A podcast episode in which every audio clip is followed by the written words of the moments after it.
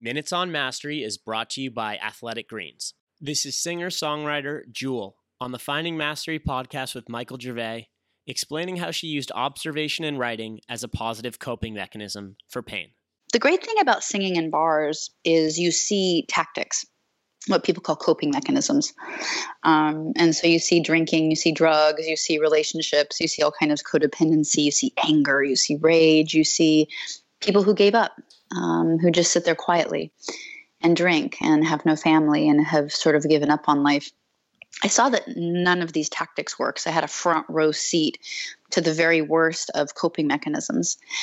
And what I didn't realize at the time was by me deciding to never drink and looking for relief, I started to move towards pain instead of away from pain. I started to get curious.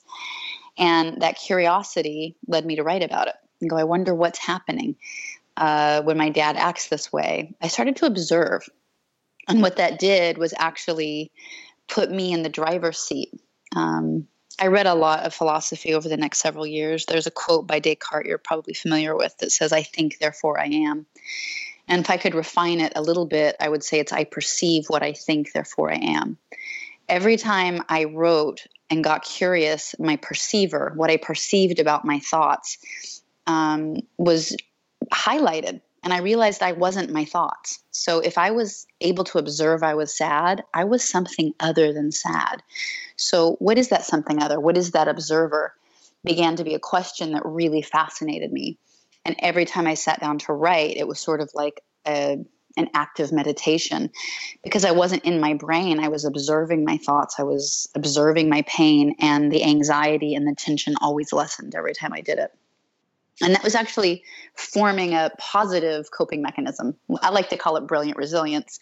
You know, we each have these internal resources, and your brain can get addicted to good habits as much as they can get addicted to bad habits. And I started getting myself addicted to good habits, thankfully, luckily, at a young age. For the full Finding Mastery podcast, head over to findingmastery.net or check us out on iTunes.